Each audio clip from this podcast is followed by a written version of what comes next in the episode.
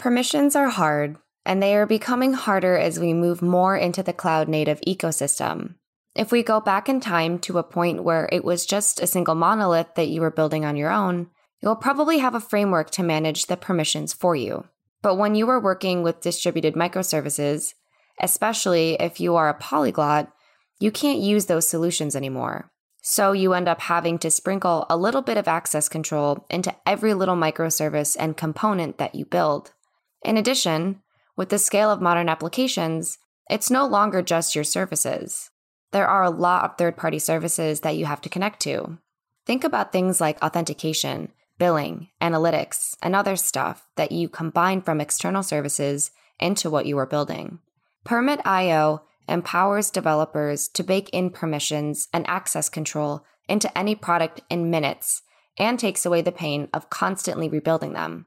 Or Weis is the co founder and CEO of Permit.io and joins us today. This episode is hosted by Alex DeBrie. Alex is the author of the DynamoDB book, The Comprehensive Guide to Data Modeling with DynamoDB, as well as the DynamoDB Guide, a free guided introduction to DynamoDB. He runs a consulting company where he assists clients with DynamoDB data modeling serverless architectures, and general AWS usage. You can find more of his work at alexdebrie.com.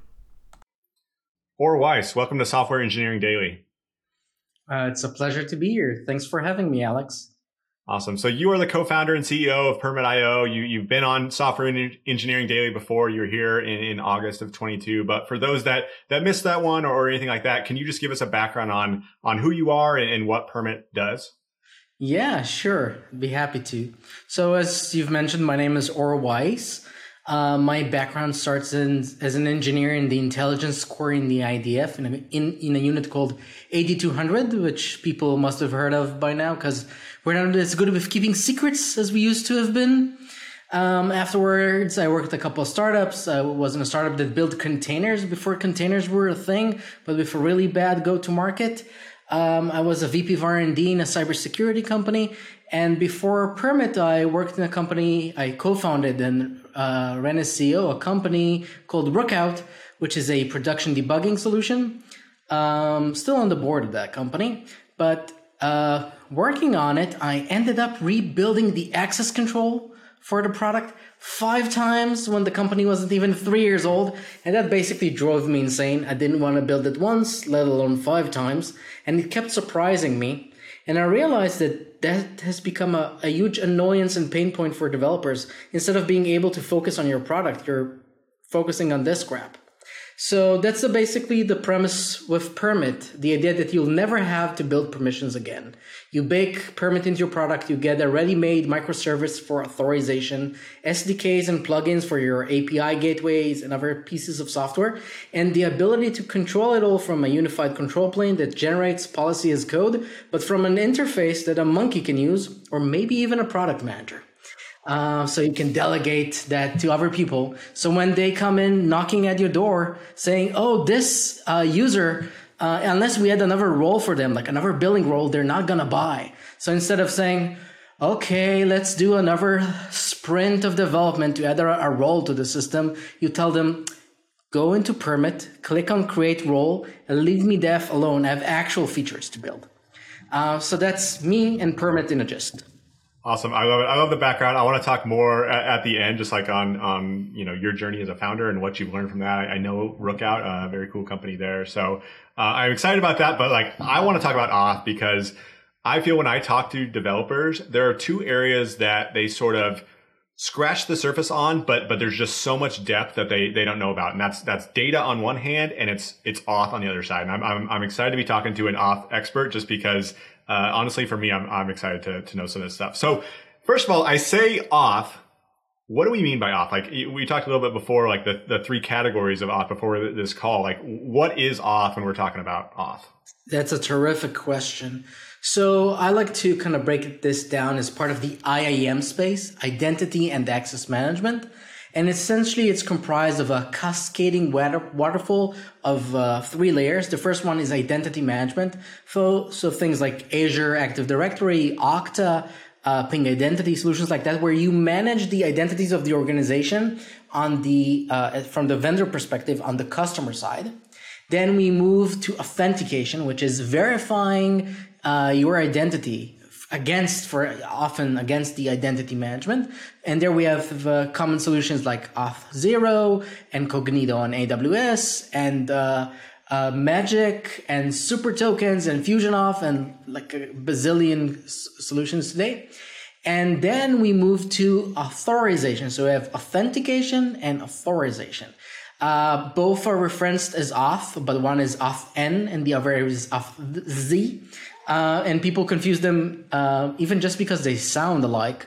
Um, and while authentication is about verifying the identities, authorization is about deciding what they can do or cannot do within the solution. Authentication you do once per session or per sessions. Uh, and then usually you get a JSON web token and that kind of carries the identity throughout the application. Authorization you need to do per request because the world picture and policy can change in between.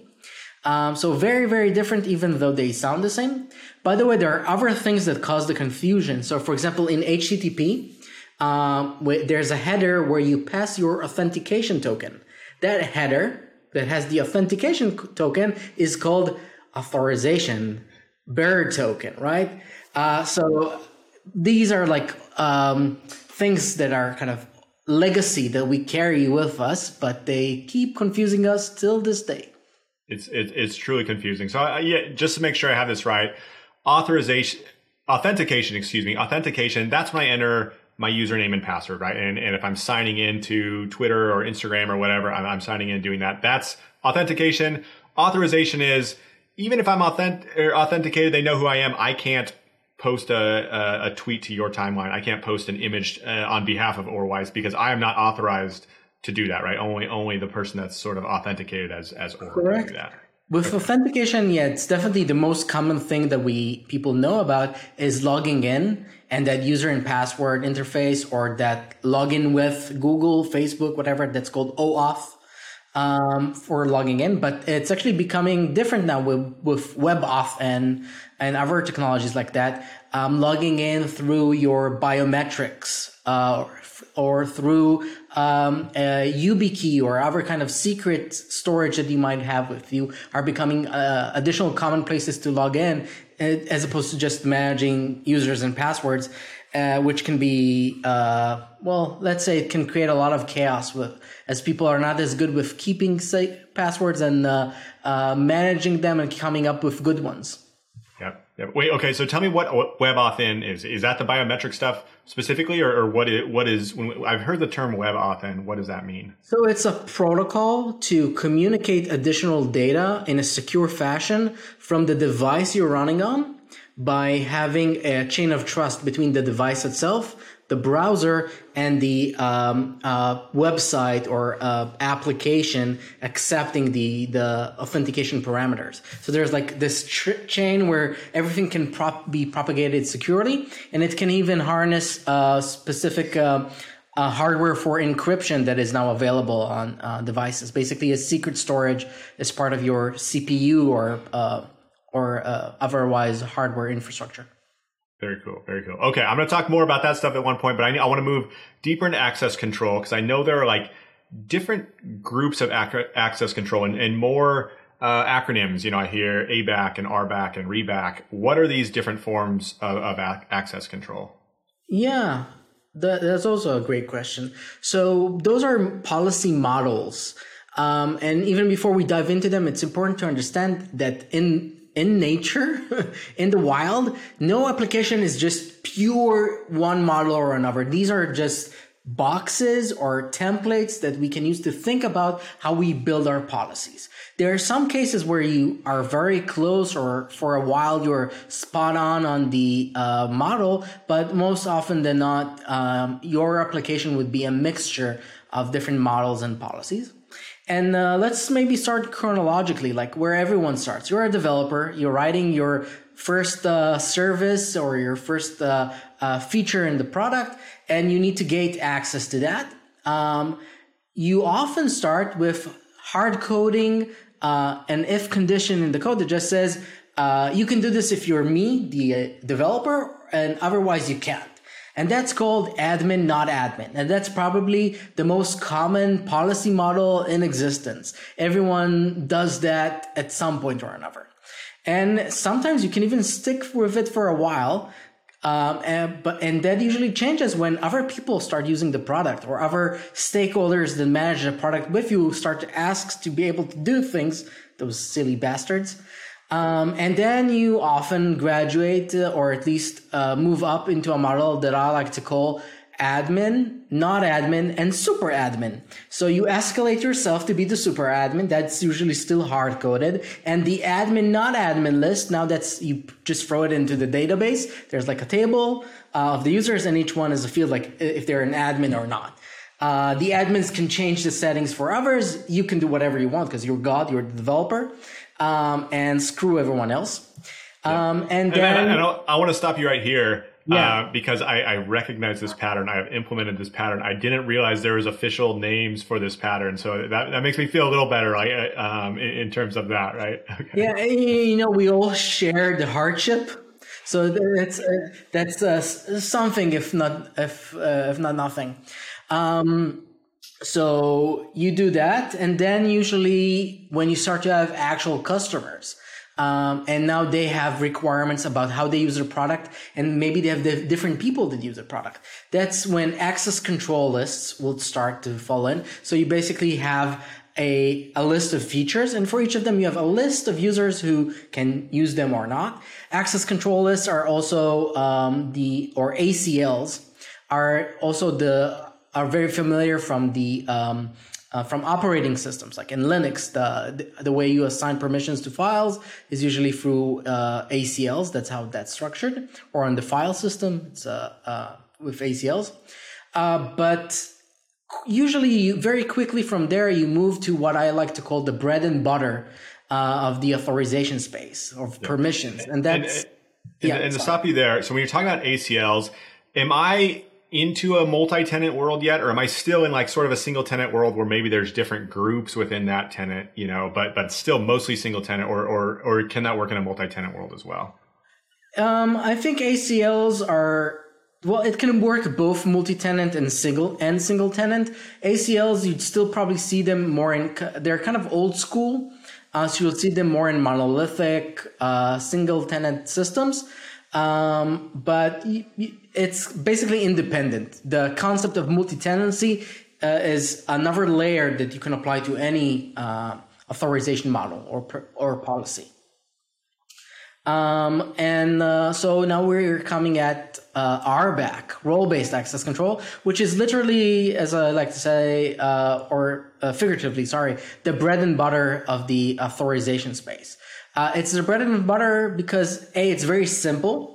Everyone knows what our role is at this point, and everyone has seen it in a different application. So often your customers would request to have roles in the system just because they're accustomed to it, just because they've seen it in other systems. So it's almost uh, when you once you start catering to businesses, it's almost inevitable to arrive at role-based access control. Um, and role-based access control is basically means that you assign labels, roles to people. So that's now the uh, property that you manage in the database, let's say. Um, and uh, you check which, you translate a user, you translate an identity to a role. And then according to the role, you assign permissions and you allow them or this or deny them uh, to do certain things. Uh, here is also somewhere a point where people have a lot of confusion with authentication because authentication solutions also have roles. Um, so as so is that authorization or is that authentic? What, what's going on here? So the basic answer is that RBAC is so popular that people kept asking that from the authentication vendors, so they added that in as well. But it boils down to with authentication to uh, claims in the JSON Web Token. Maybe we should cover that quickly. So a JSON Web Token is a cryptographically signed document, a JSON document that one of its fields is a signature on the body of the rest of the um, uh, of the document. Um, through that signature and through knowing the public key that the signature was generated with, you can verify that this token is signed by a authority that you trust. For example, your authentication provider. So you don't need to constantly uh, regenerate this and go and check your authentication provider. If you see this document and the signature checks, you can say, okay, the information here is valid and the identity that is uh, described by this document is uh, is the real deal. Uh, you can think of the JSON Web Token as essentially the passport that. Um, also, that's why then uh, there's that uh, framework in Node.js called Passport that does authentication. That's that's essentially that. Um, so that document is what you the user carries with them across their interactions with the application. Usually, it's propagated either as part of the headers, the HTTP headers, or as part of uh, the cookies, which is also a header. So kind of the same thing. Um, so you have uh, the JSON Web Token, and now your authentication vendor can plug in another additional attributes, additional items about the identity as part of the uh, that document. So, for example, you can shove in a role there. You can say this uh, user, I decide at the login stage that he's an admin or an editor or a billing user or whatever it is, that you have in your Snowflake application. Uh, the problem with that is that now you've coupled the identity and with the patterns of the logical application itself. So first of all, if you change things on the authentication layer or in the application, now you need to have a contract between them. It might break. And now also, if you want to change this, you have to re-log in the user. It's the concept of logging in is having that document. So every time you want to change something, you need to recreate that document, which can also create some friction and uh, bad performance flows in the application. Um, but that's the least of evils that people do, do there. Sometimes they literally load all of the rules or all of the routes uh, that you are able to that you should access in the application into the JSON Web Token. They basically turn it into a database. Um, and that doesn't work well because a you are sending that document for every request, so that adds a lot of weight, and also it makes it really hard to do dynamic changes. Um, and and so in general that's kind of a pitfall and anti pattern Gotcha. Um, and, and, I, I want to ask on this because I had some questions about JWT because I, I see people in the auth community kind of argue about, hey, you shouldn't use them at all, or you should use them, you shouldn't use them, or you should use it, but you shouldn't add all this this stuff in it. So, do you have an opinion? Like, are you like, do you recommend JWT, but but not oh, with the sure. garbage in it? Okay, that's that's is that your preferred method? Yeah, JWTs are the standard. Uh, uh, practice to manage identities in your application. They're the best thing we came up with for authentication since uh, I don't know sliced bread or uh, or identities in general. Um, but we just need to keep in mind what this thing is. It's your uh, passport. It it identifies you. You're not. You shouldn't have your policies or your uh, attributes about the application itself inside your passport. Like when you're flying to um, another country, uh, you don't come in with in your passport all the things you want to do in that country, right? That that would be weird. Sometimes you can add a visa that's kind of like borderline, like general guidelines on what uh, um, authorization should do with you but it shouldn't be like the strict decisions of like you can step into the airport you can step on into that room you're not allowed in that city Th- th- that would be just too cumbersome even in the real world metaphor Yep. Um, and, and, so, so do you not like anything in a job like uh, uh, that's that's authorization related? Like, would you be fine with a a role and that's it, or do you think, and eh, not even that should be in your in your so job? even a role, I'd say the role. If you indicate a role, it should be your organizational role which is something that is part of your identity. Because being an admin in an application is something that is most likely volatile. It's dynamic. You you be assigned it on the fly multiple times, even in a minute. Um, but the role that you have in your organization, like your if you're in the marketing department or in the um, uh, R and D department, those are things that are less uh, f- uh, frequent to change and uh, are closer to be part of your identity. So also things like uh, what is your um, uh, nationality or where um, where do you work or uh, things like maybe more sensitive things like your uh, age, stuff like that. Those th- those can go there. Uh, but in general, if it's not part of your identity, it shouldn't be in your identity document, which is what the JSON Web Token is meant to be. That's a that's um, a nice way to frame it. That's that's helpful. Okay, cool. Yeah, and um, what but what does happen there is a translation or hints from the authentication and identity management layers uh, into the authorization. Um, those are called claims. You're basic, basically these are things that the authentication provider claims about you. Say, oh, you're you you you have uh, blue eyes and you work in the marketing department. Those are things that I claim that are true, and I put my signature on it, uh, verifying that. Um, now we need we have the opportunity to translate those into application level concepts. So let's even start. So the identity management, let's start at the beginning, I mean.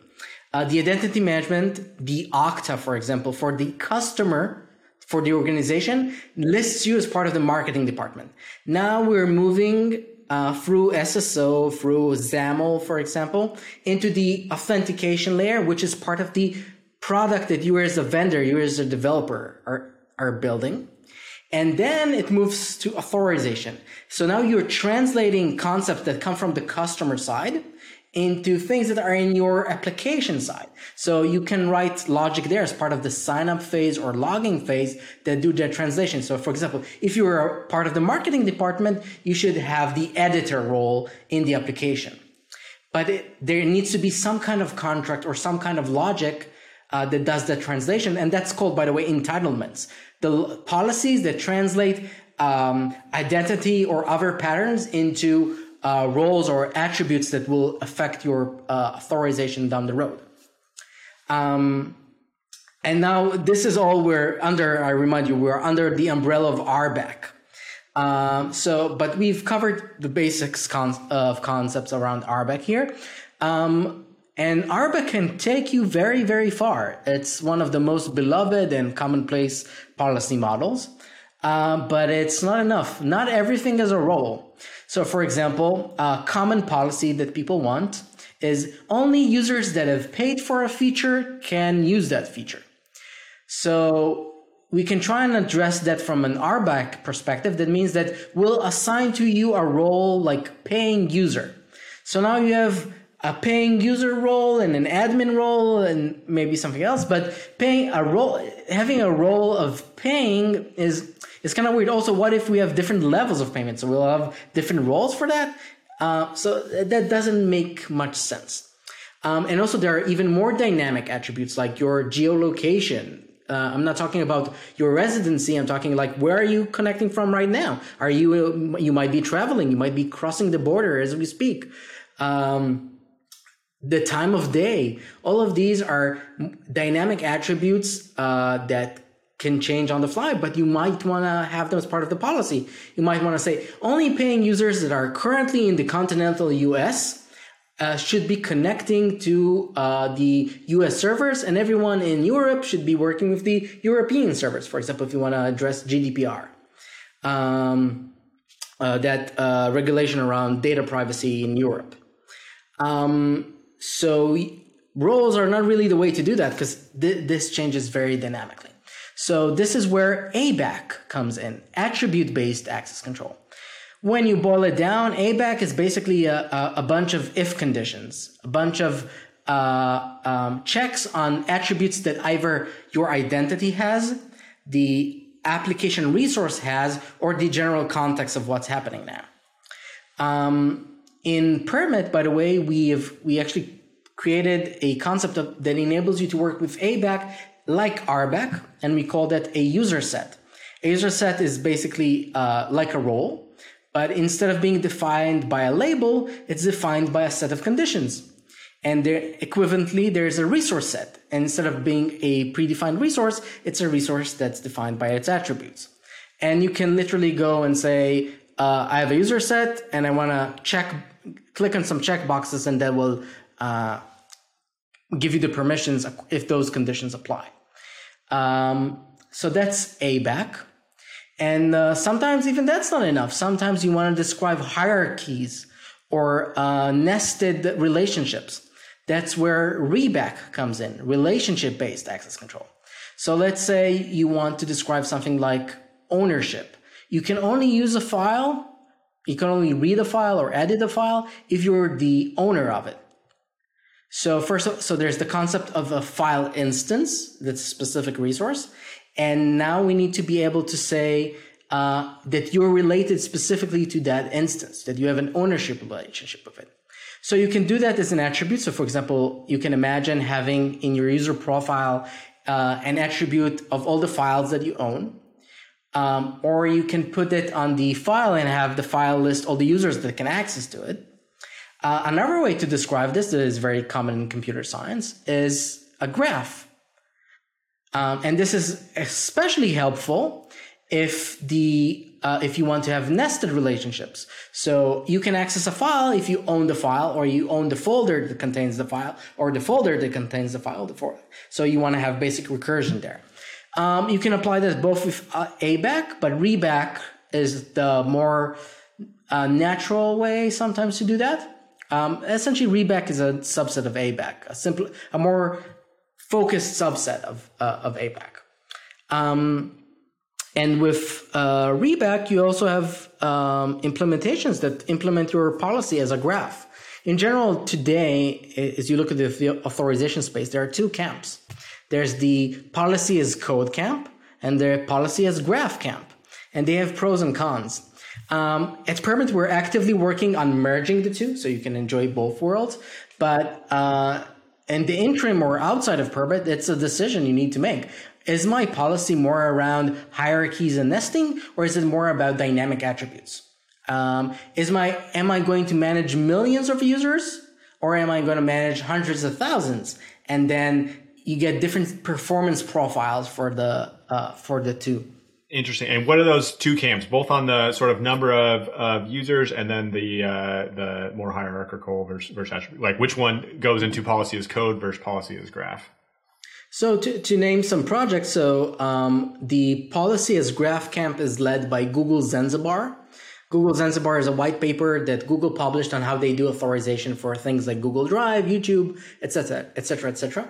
So, um, and that um, Google Zanzibar and its uh, open source implementations, not from Google, but from other companies that uh, good companies that went about to implement that. Um, that's um, uh, really good for managing if you have a lot of users and you need a very simple REBAC policy.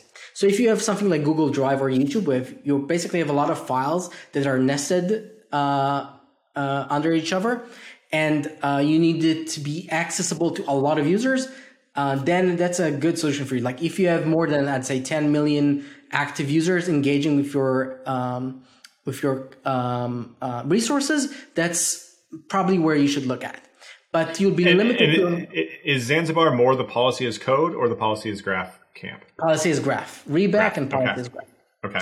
Um, so you'll have the you'll you'll have the advantage of a simpler policy uh, and and greater scale and consistency, but you'll be limited by which policies you can write, and it will require you more scale to handle. And in general, you'll have uh, uh, less.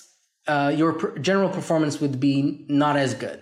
Um, the policies code engines are can deliver better performance in general, um, and by and these graphs that end up being like huge graphs that you need to manage provide uh, more latency, especially if you're uh, consuming them from a third party service. Gotcha. And so is, is permit a, a policy as code more than policy as code? I, I, understand you're trying to merge those a little bit, but more right. than policy as code camp. So we started with the policy as code because it applies to more companies. Uh, most companies don't have tens of millions of users that they're managing. They have sub 1 million users. Um, and but they have complex policies that they want. They want ABAC and uh, all the different flavors that you can think of for that. Um, and there are, by, by, the way, also other advantages of policy as code. Um, all the best practices of managing something as code. Um, so we've seen that really blossom in the infrastructure as code space. Being able to have tests, being able to have benchmarks, being able to manage it with ease in one single source of truth as a Git repository. Um, those are a lot of the good things that you get from policies code. Um, and not as much when you manage it as a graph. You can like download a subset of the graph or the relationships that the graph represents, but um, it's it's harder to do. And, and is that because the policy as graph is like sort of messing with actual resources? Like you're sort of pulling down information about the resources themselves or or even like the hierarchy of the resources? Or am i am i misunderstanding? The hierarchy of the resources and the mm-hmm. almost inevitable focus on instances as opposed to types. Gotcha. Yeah okay. So if you have policy as code you have that in your repo like and and you're doing more of like an abac type thing like how many how many distinct attributes will like a common uh, permit customer have? Is it is it tens? Is it hundreds? What is what is that sort of order of magnitude, or is that the wrong question? Uh, it can really vary. Um, I'd say around the hundreds, or sometimes we can. We also see thousands. Um, some we have customers that are just doing very basic RBAC with a little bit of ownership or a little bit of tenancy, and then there are not a lot of attributes. But others uh, can really go wild. Cool. Cool. If someone tried to, I guess, use, um, uh, if they had a more policy as graph use case, could they still use permit and it, would, it, would they just run into issues with it or what would that look like? So one of the unique things about permit is that we're agnostic to the technology itself. So we created an open source project called Opal. Uh, Opal is open policy administration layer. So we started to have it manage OPA, Open Policy Agent, which is a very um, a popular uh, policy engine. Um, but Opal is also uh, is it's an abstraction component. It allows us to work with different policy engines and stores uh, without um, tailoring each of them. Um, so while we started with Opal, we're already working with some other engines and can also work with implementations of Google Zanzibar. Um, and down the road through the both the abstraction of the that bridging component and the abstraction of the interfaces that we provide. So we provide uh, the policy editor itself that generates the policy for you, both through an API or a UI. We generate the user management interface for you. So because we provide interfaces themselves, uh, and the uh, bridging components, we can, um, in a way that is transparent to you as a, cons- a, customer, we can add more interfaces for you. We can add more uh, databases in the background, and you just enjoy more capabilities without having to change anything on your side. Um, so we're already doing a little bit of graph based for our basic ReBAC support, um, but there's a lot more coming in that area. Cool. So you mentioned the policy editor. In your experience with the customers you have, who is generally creating the permissions or the policies and how are they creating them? Are they creating them with the editor? Are they creating them more in the, in the GitHub repo, just authoring themselves? Like, what does that flow look like? Who's involved with, with defining that? Yeah. So maybe first let's tighten the loop around that. So we have a yeah, policy sure. editor where you can, um, in a way that is very simple that a monkey can use or a product manager can use, as I said before. Uh, you can create roles, you can define resources and actions, and you just check boxes to assign permissions. And you can create user sets and resource sets to also do the same thing for uh, ABAC. Um, and that, when you do that and when you click uh, save, that generates new policy code in Rego, the language that runs on top of OPA, which is kind of like Datalog or Prolog and that gets pushed into your Git repository. And then by, through Opal, the open source project that I mentioned before, it gets propagated to the thousands of uh, policy decision points, uh, microservices for authorization that you might have deployed. Um, so that's the basic flow there. And then different people can chime in on the process in different points. Um, so early on, when you're just building this, this would be a tool that the developer would use. Um, just to kind of set up the basic policies, test out the concepts, see that this is suitable for the application. Um, and they can go through the flow and then add tests on the Git uh, uh, GitHub side. So you generate code, you see that it's good, you add more code on your own, and you can iterate on that with ease.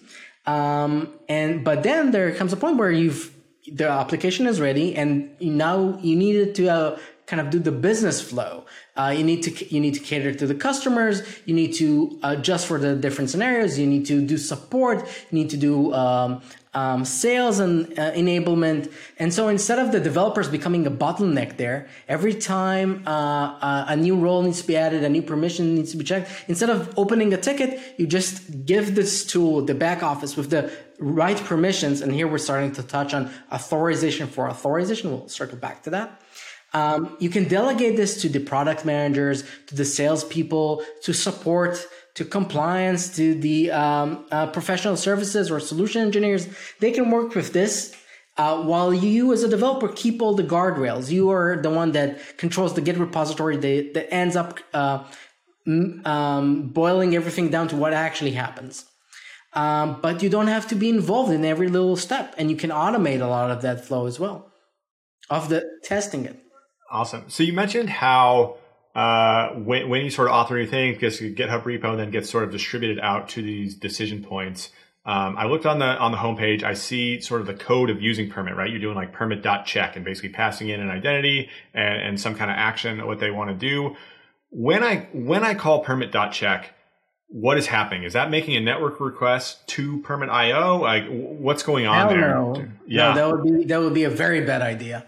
So Authorization can happen on average for a microservices based application three times per request on average without you even doing anything. So if for if you do a cloud uh, um, kind of uh, uh, back and forth uh, for uh, every uh, microservice access, um, you'll be killing the performance of your application very fast, even if you have CDNs or optimization on the connection there. So the way it works is that we provide you that microservice for authorization, and that runs locally uh, within your VPC. Ideally, is a sidecar next to the microservice you're catering to. And uh, when you do that query, it talks directly to that sidecar, which answers through uh, the uh, agent in uh, deployed in it, usually OPA, it answers directly from the memory cache that it has there. So you're going from your service through the loopback adapter to memory. So it's basically memory to memory. Um, and you, we often see that these queries are sub 10 milliseconds. Uh, so you, you don't need to be cheap around them. So you can add authorization checks so your application will be secure and you don't need to worry about uh, hurting your application's performance. Gotcha. And so all the data that's needed to do that auth check is distributed to these agents. They don't need to reach out on a given call. It's it's all sort of available locally. Yeah. So the that's what Opal, the open source project that we created, and is a component within Permit uh, does. So Opal tracks your Git repositories for uh, policy, and it tracks data sources that you define for data. And what it does, it sends instructions to each of the uh, microservices for authorization to collect the data that they need to be able to answer authorization queries. And they're, and it's extensible. They're what we call data fetch providers. These are small Python modules that you can create to teach Opal how to connect to whatever data source that you have. There are already ready-made ones for uh, HTTP and Postgres and LDAP and a bunch of stuff. Um, but you can always customize it to whatever data source you are using. And the beauty is that each component is independent. Each uh, microservice for authorization is responsible for uh, bringing itself to the state that it needs to answer authorization queries. It's, it's basically a replicator pattern and it replicates everything in memory so it can answer things in a performant manner. Um, we basically um, one of the things that brought us to build this this way is inspiration from Netflix. So Netflix have adopted OPA early on to build the authorization for their applications. Um, and they started with this replicator pattern. They call it a distributor uh, as part of the, there's a YouTube video from the CNCF. Uh, people can uh, go watch if they want. Um, and in that replicator pattern, um, you base you basically fetch the data from the various sources and load it into the agent and then you query the agent um, netflix unfortunately didn't open source what they've built so we took it upon ourselves to do so with opal um, and and so opal became the kind of like i guess the de facto way to manage a lot of opa instances and uh, keep them up to date in real time another one of its advantages uh, is a zero zero trust kind of layout. So each of the Opal clients or each of the microservices for authorization subscribes to updates through a PubSub channel, a lightweight PubSub channel. Uh, on top of WebSockets, it, they subscribe to the policy topics for the policy and data that they need, and for each they can have a, uh, an access token. So um, they each microservice for authentic for authorization only gets the data and policy that it needs. So you don't ha- have this uh, um, issues with data access across the space, and also the server itself, uh, which in, when you're using Permit is the Permit Cloud, uh, doesn't have to have access to the data at all. So because it sends instructions on where to get the data, which can be completely local to you, um, and not the data itself. Very cool. Okay. Okay. That's cool. I, yeah. As I was sort of looking, I was like, I thought Permit was handling sort of all these objects itself. And I was like, man, that's a, that's a very mission critical service, like super high availability, high correctness, very low latency to, to be doing. And I like that sort It of is. distributed, replicated pattern, like, uh, how it, how it, how it flips that a little bit. That's pretty cool. So we decoupled the control plane from the data plane. So Yeah. the data plane remains with you, but we Yeah. in, manage all of its intricacies for you without actually being aware of what's happening inside it. So Yeah. that gives you uh, a security. You don't expose data to us. Uh, we have a lot of most of our at this point most of our customers are healthcare companies. I don't know exactly why, but that's that's what ended up happening. Yeah. Um, and they're they're obviously HIPAA compliant, and there's PHIs, a lot of sensitive stuff. They don't need to share the data with us. It's it's it would be, create a lot more friction. yeah. Um, and uh, uh, so that's the first part, security. The other part is availability. So even if we're down, and we're not down down often, but still, uh, even if we're down, this doesn't affect us, the services consuming us at all, because it's all handling being handled locally. And as we touched, also, it's really good for latency and performance, because all those queries are done locally, memory to memory, instead of going back and forth uh, uh, round trips around the cloud. Yep. All right. Very cool. I love that. Okay. So I want to talk a little bit more about using Permit practically, and I and I know that you recently launched a new product called Permit Elements. Ooh, tell yeah. me tell me about Permit Elements. What what are they helping me with? Yeah, so Permit Elements is really uh, one of my favorite things about the, the product. So we kind of touched on all the things that you need to build for permissions uh, or authorization. Um, but primarily, when you think about it, authorization at the end of the day is a bunch of experiences that people need. And you've seen these experiences a billion times across a billion different applications, and you've probably built it yourself, build them yourself like a billion times. So uh, think about user management with the ability to assign roles, API key management, secrets management, audit logs. So all of these, instead of building them on top of Permit, you get them ready made. If you want to have user management in your application now, you get a, you go into an editor where you can customize how you want this to look and feel and how you want this to behave in terms of permissions for the permissions. I'll make, I'll double click at it in a second.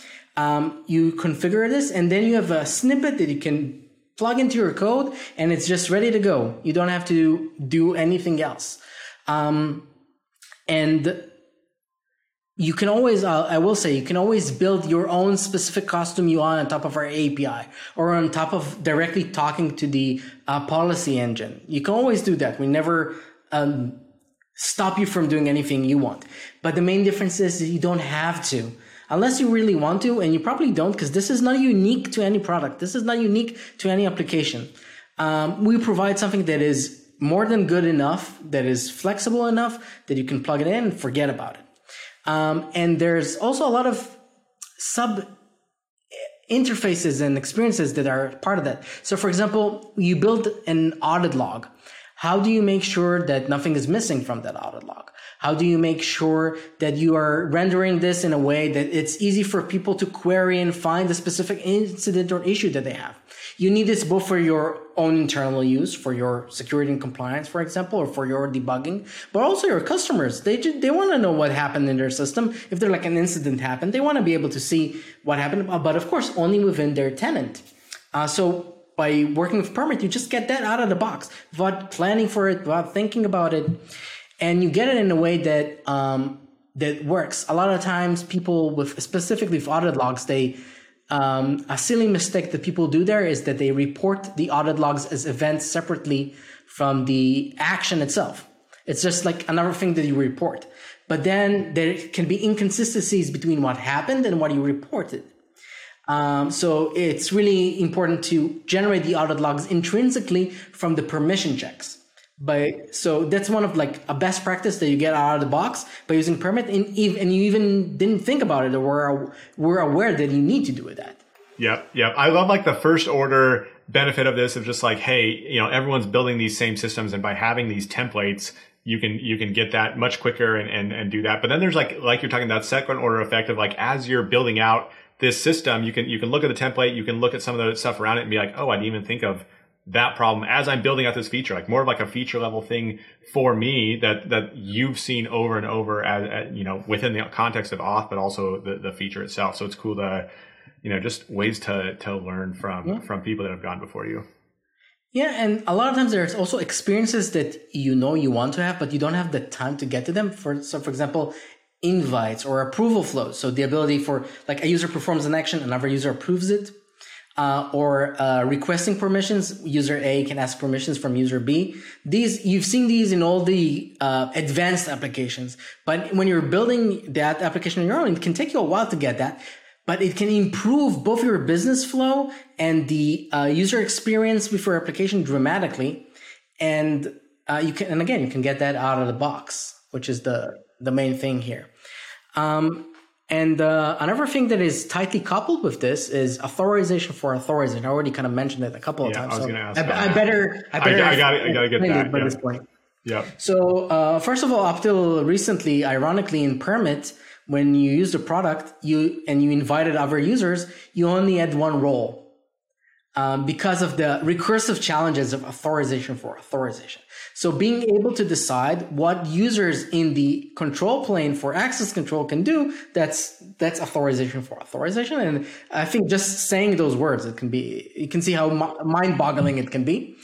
Um, and so uh, we'll be gradually enabling you to do completely use permit policy the permit policy editor for defining who can use the permit policy editor but for now and also as kind of a good baseline for people that don't need the full power you have the ability to map the roles that you create in the application, the roles that you can create dynamically. You can map them into meta permissions. You can map them into who can change the permissions, who can see what roles are available, who can assign those roles, who can see this uh, user management interface or invites interface that you've created. Um, and again, it, it, that's now something that you can do with drag and drop, but it gives you a depth of complexity that otherwise would probably take you um, a lot, a long, a long time to get to. I don't want to like it's it's months. Let's be honest, it's months, maybe more. But I don't want to I don't want to push the point. Yeah, for sure. Okay, one last question just around auth, and I want to talk about your background briefly. But okay, we talked about sort of the, the chronology chronology of of sort of um, access control, right? And often you see the admin, not admin, admin, not admin, super admin, ACLs, RBAC, ABAC, all that stuff.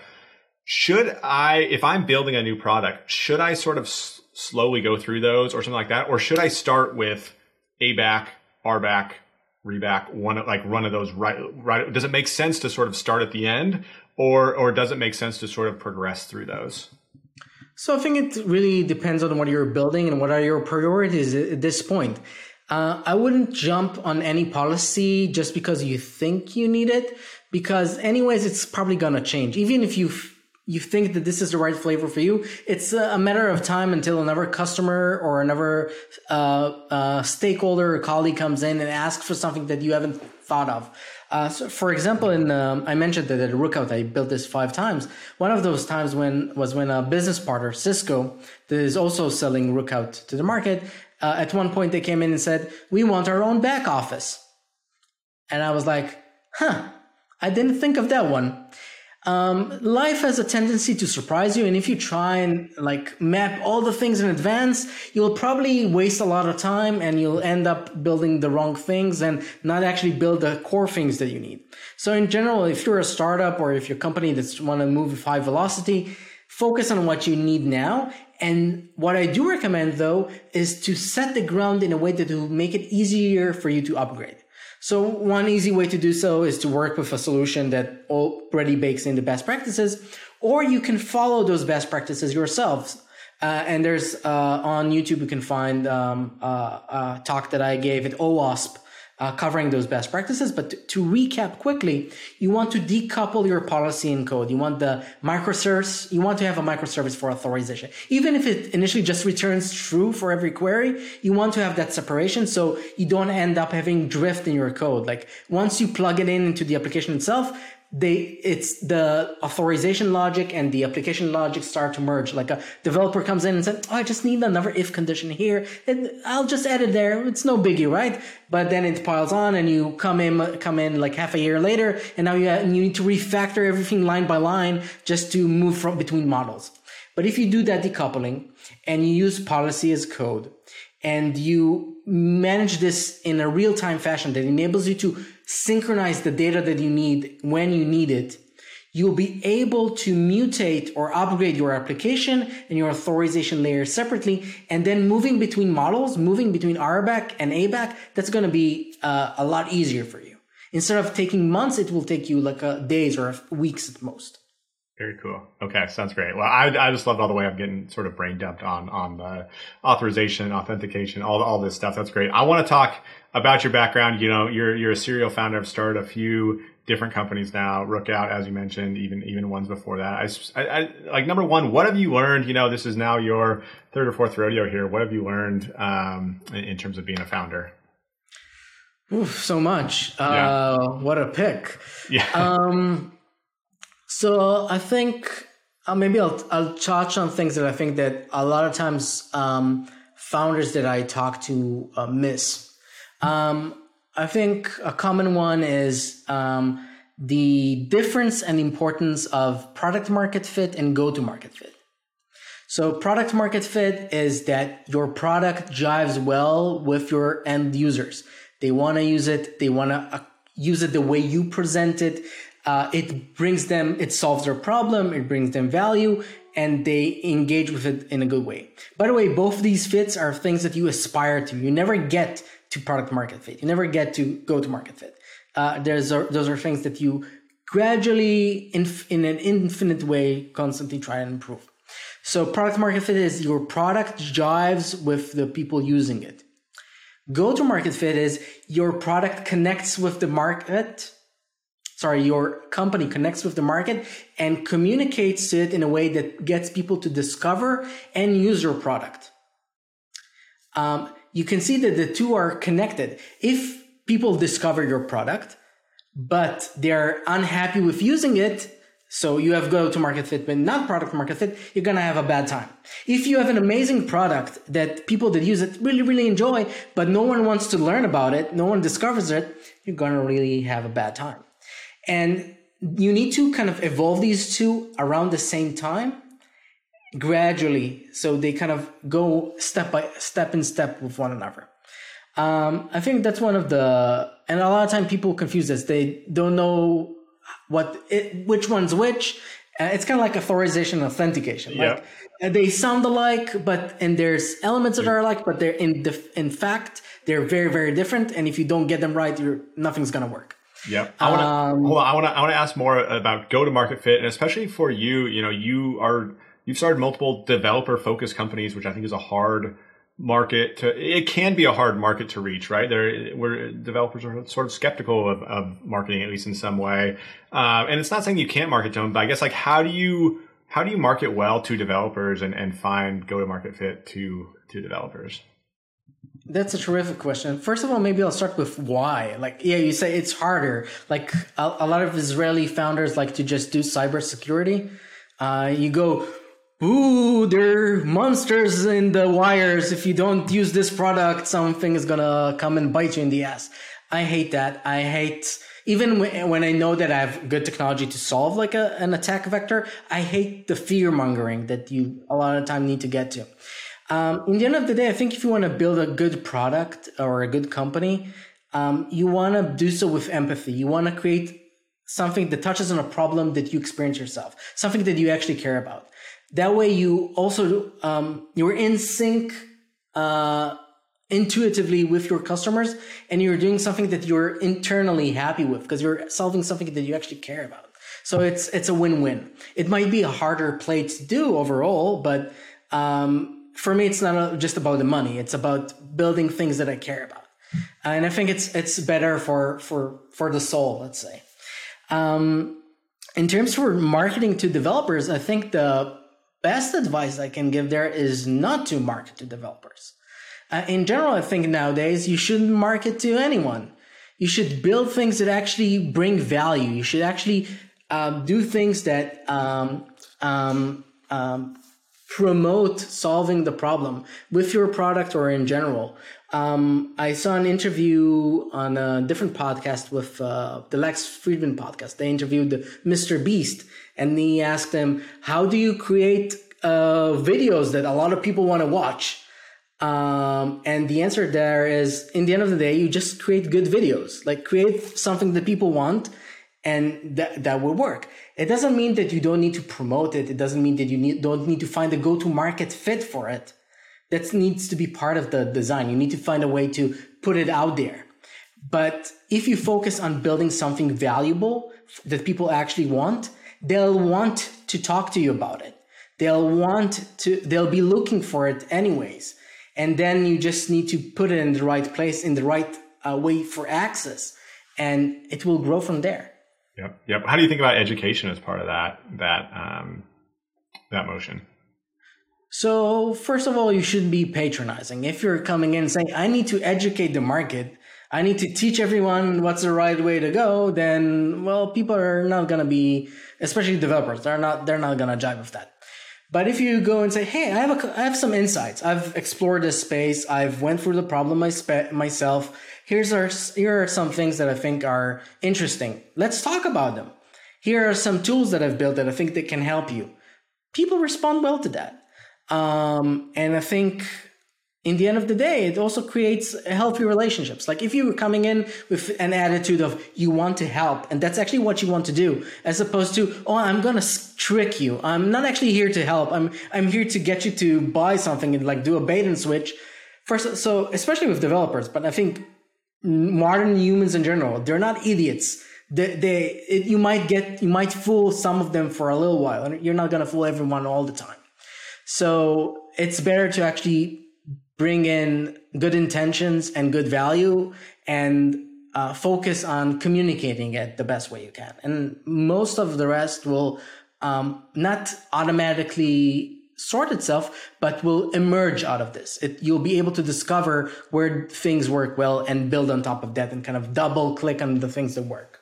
Yeah, absolutely. I, I totally agree with you. And, and yeah, like you're saying, you can't educate in like a, a patronizing way. I know better than you, but just being like, I've been here and shared this stuff. And, you know, I've looked at a lot of the stuff on the, the permit site and, and blog and just like, man, I had a lot of questions about auth that are, that are tough. Uh, looking through that has been great. Talking with you for the last hour has been, has been really great and like figuring out some Thank of this you. auth stuff. So, uh, I appreciate it. I appreciate the honesty on like when, when it's a good fit, when it's not, all, all sorts of stuff like that. So thanks for coming on. Uh, you know, for people that want to find out more about you, about permit, how can, how can they find out more? Yeah, so about Permit, it's easy. Just go to permit.io and uh, social media, Twitter, Reddit, elsewhere. Um, GitHub, you'll find it at permit.io. Uh, if you want to approach me, and I uh, encourage you to do so, I'm very open. People are kind of often surprised. Uh, often I respond like on LinkedIn and elsewhere. Um, I'm Or Weis, O R W E I S on LinkedIn, GitHub, Twitter, etc. Shoot me a message. I'll, i am always happy to chat to uh, fellow developers, security practitioners, entrepreneurs. Uh, yeah, so uh, test me out. Uh, you'll, you'll, be surprised. And um, I think the easiest way to talk both about Permit and with me is in our Slack community. So if you go into permit.io, there's a Slack icon on the top that brings you into your community, into our community, and you can just uh, DM me there or, or talk to the rest of the Permit team there. Awesome. Sounds great. So, uh, Or, you know, co-founder, CEO of Permit.io, thanks for coming on. I, I really enjoyed this discussion. Thank you very much. I had a blast.